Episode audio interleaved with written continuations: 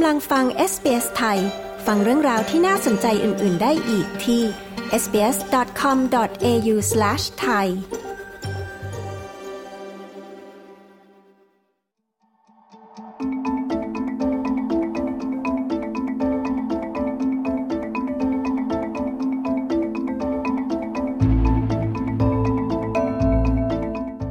ออสเตรเลียนะคะนับเป็นประเทศที่มีสัตว์ป่าที่มีหลากหลายสายพันธุ์ มากเป็นอันดับต้นๆของโลกเลยค่ะ คุณมักจะสามารถพบกับสัตว์ป่าที่มีเอกลักษณ์ เมื่อคุณเดินทางท่องเที่ยวในบริเวณชนบท แต่ในบางครั้งค่ะ คุณอาจจะพบเข้ากับสัตว์ป่าที่เจ็บป่วย หรือได้รับบาดเจ็บนะคะ Australia Explain ตอนนี้นะคะเรามีวิธีที่ควรทำเมื่อเจอกับสถานการณ์นี้ค่ะ คุณฟิลทูแซกผู้สื่อข่าวของ SBS รายงาน ดิฉันชลดากรมยินดี SBS ไทย เรียบเรียงและนำเสนอค่ะ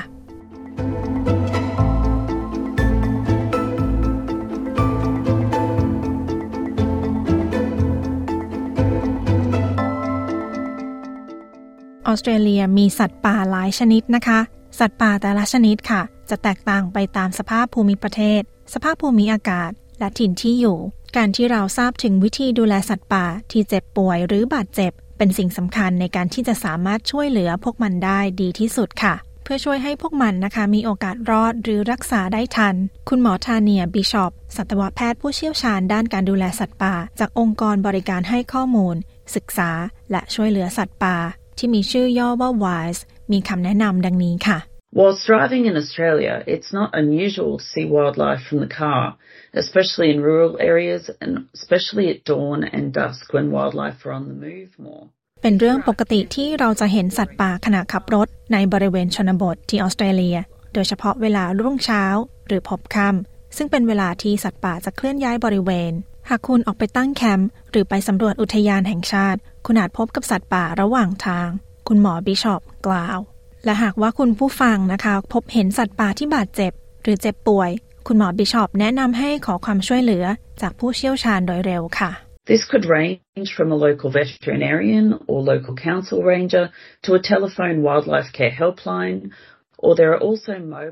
มีตั้งแต่สัตวแพทย์ท้องถิ่น หรือเจ้าหน้าที่ดูแลสัตว์ป่าในเขตนั้น หรือโทรสายด่วนดูแลสัตว์ป่า หรือเข้าแอป ที่สามารถติดต่อองค์กรช่วยเหลือสัตว์ป่า ที่สามารถให้ความช่วยเหลือ และนำไปดูแลต่อได้ มีองค์กรช่วยเหลือและดูแลสัตว์ป่าอยู่ในทุกรัฐ และมณฑลของออสเตรเลีย คุณยังสามารถค้นหาสายด่วนช่วยเหลือสัตว์ป่าที่เหมาะสม ในบริเวณที่คุณอยู่ ได้ทางออนไลน์ด้วย คุณหมอบิชอปแนะนำ อย่างไรก็ตามนะคะ สิ่งสำคัญคือคุณพิจารณาถึงความปลอดภัยของตัวคุณเอง และของผู้อื่นเป็นอันดับแรก และคลุมสัตว์ด้วยผ้าเช็ดตัว หากสามารถทำได้ค่ะ Especially if you find wildlife on the side of the road, it's always important to ensure that you park your car somewhere safe โดยเฉพาะเมื่อคุณพบสัตว์ป่าข้างถนน สิ่งสำคัญคือควรแน่ใจว่าคุณจอดรถในที่ปลอดภัยจำไว้ว่าสัตว์ป่ามักจะกลัวและพยายามป้องกันตัวมันเอง เมื่อพวกมันบาดเจ็บ ควรเข้าหาพวกมันอย่างเงียบๆและระมัดระวังที่สุด เท่าที่จะทำได้ เพื่อลดความเครียด คุณหมอบิชอปอธิบาย และหากคุณผู้ฟังนะคะ พบสายพันธุ์สัตว์ที่มีกระเป๋าหน้าท้อง ซึ่งมักเป็นสัตว์ที่เลี้ยงลูกด้วยนม และมักจะมีลูกอยู่ในกระเป๋า เช่น จิงโจ้ วอลลาบี้วอมแบทและพอตซัมควรเช็คกระเป๋าหน้าท้องนะคะ เพื่อดูว่ามีลูกของสัตว์ตัวนั้นหรือไม่ หากคุณสามารถทำได้ค่ะ Only remove a joey from the pouch if it obviously has fur. If it has no fur, it will need to be removed from the หากเห็นว่าสัตว์ที่อยู่ในกระเป๋าหน้าท้องมีขน ให้นำลูกของสัตว์ออกจากกระเป๋า หากเป็นสัตว์ที่ยังไม่มีขน ต้องให้ผู้เชี่ยวชาญเป็นผู้เคลื่อนย้าย เนื่องจากปากของมันมักจะผนึกกับจุกนมอยู่ และการนำสัตว์ออกมาในขณะนั้นจะเป็นอันตรายร้ายแรง สิ่งสำคัญคือควรให้ลูกของสัตว์ อยู่ในสภาพแวดล้อมที่อบอุ่น และนำไปหาผู้ดูแลโดยเร็ว คุณหมอบิชอปกล่าว คุณหมอบิชอปแนะนำสิ่งของนะคะที่สามารถนำมาใช้เป็นอุปกรณ์ปฐมพยาบาลสัตว์ป่าได้ค่ะ A great wildlife first aid kit would include an old thick towel that doesn't have any loose threads for claws to get tangled in. สิ่งที่ปฐมพยาบาลสัตว์ป่าได้ดี คือผ้าเช็ดตัวหนาๆที่ไม่มีได้ายหลุดรุ่ย ที่พันกรงเล็บได้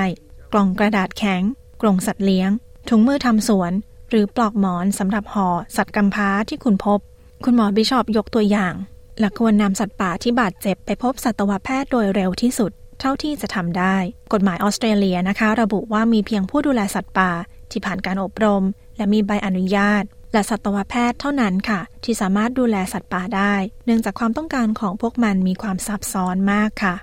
Once a veterinarian has treated and stabilized injured wildlife, they return to specialized carers that care for them. เมื่อสัตวแพทย์รักษา และสัตว์ป่าอาการคงที่แล้ว จะถูกส่งต่อไปให้ผู้ดูแล ซึ่งจะดูแลพวกมันต่อ กินเวลาตั้งแต่ 2-3 สัปดาห์ จนถึง 1 ปี หรืออาจนานกว่านั้นสำหรับบางสายพันธุ์ คุณหมอบิชอปอธิบาย ทางด้านคุณมอร์แกนฟิลพอตเป็นผู้ดูแลสัตว์ป่าที่ WIRES นะคะ คุณฟิลพอตอธิบายขั้นตอน หลังจากที่มีคนโทรรายงานหน่วยช่วยเหลือสัตว์ป่าค่ะ We as carers on our phones will get a, a message notifying us of, of the rescue and if we are able to attend then we will หากเราสามารถไปยังที่เกิดเหตุได้เราจะไป สำนักงานใหญ่จะส่งรายละเอียดเพิ่มเติมมาให้เรา จากนั้นเราจะติดต่อผู้ที่รายงานเหตุ และขอรายละเอียดเพิ่มเติม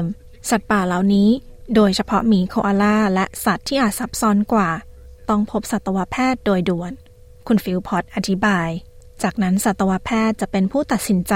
ว่าสัตว์ป่าตัวนั้นต้องให้การรักษาอย่างต่อเนื่องหรือไม่ ปกติแล้วผู้ดูแลสัตว์ป่าจะฟื้นฟู และดูแลสัตว์ เพื่อให้สามารถกลับคืนสู่ธรรมชาติได้ค่ะ For an animal to be released back into the wild, it has to be able to function normally in the wild. So, for example, for a koala, it has to be able to climb. It has to be able การปล่อยสัตว์หนึ่งตัวคืนสู่ป่านั้น สัตว์ตัวนั้นต้องสามารถดำเนินชีวิตได้ตามปกติ เช่นหมีโคอาล่าต้องสามารถปีนต้นไม้ได้ สามารถกินใบยูคาลิปตัสได้ หากไม่สามารถทำได้ จะไม่ปล่อยคืนสู่ป่า เพราะจะไม่เป็นผลที่ดีนัก คุณฟิลพอร์ตกล่าว ทางด้านคุณหมอบิชอปนะคะ อธิบายต่อว่าอาจจะไม่สามารถปล่อยสัตว์ป่าที่ช่วยไว้ได้ คืนสู่ป่าได้ทุกตัวค่ะ Sadly, some animals that are traumatically injured or terminally ill may require euthanasia. However, for those we can help, wildlife rehabilitation สัตว์ป่าบางชนิดได้รับบาดเจ็บรุนแรง หรือป่วยหนักจนต้องทำการการุญยฆาต อย่างไรก็ตามตัวที่เราสามารถช่วยได้ การส่งสัตว์ป่ากลับคืนสู่ป่า เป็นแรงบันดาลใจ และเป็นรางวัลของการทำงานของเราอย่างมาก คุณหมอบิชอปกล่าว และคุณฟิลพอร์ตนะคะ ที่เป็นผู้ดูแลที่ทุ่มเทกับการช่วยเหลือสัตว์ป่า ก็รู้สึกเช่นเดียวกันค่ะ The reason that we keep doing it is an overwhelming passion for Australian native animals. And once you've released ความหลงใหลในสัตว์ป่าของออสเตรเลีย เป็นเหตุผลของสิ่งที่เราทำเมื่อเราปล่อยสัตว์ป่ากลับคืนสู่ถิ่นที่อยู่ตามธรรมชาติ มันถือเป็นรางวัล เป็นของขวัญที่เราได้รับกับตัวเราเอง และแน่นอนว่าสัตว์ป่าได้รับอิสรภาพกลับคืนสำหรับผมไม่มีอะไรที่ดีไปกว่านี้ คุณฟิลพอร์ตอธิบาย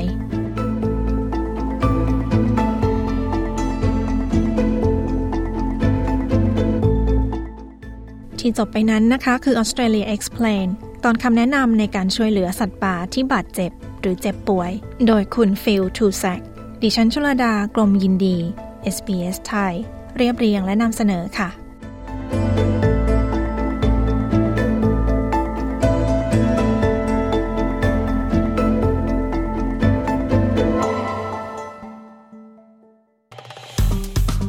กดไลค์ แชร์ และแสดงความเห็นไป follow SBS ไทยทาง Facebook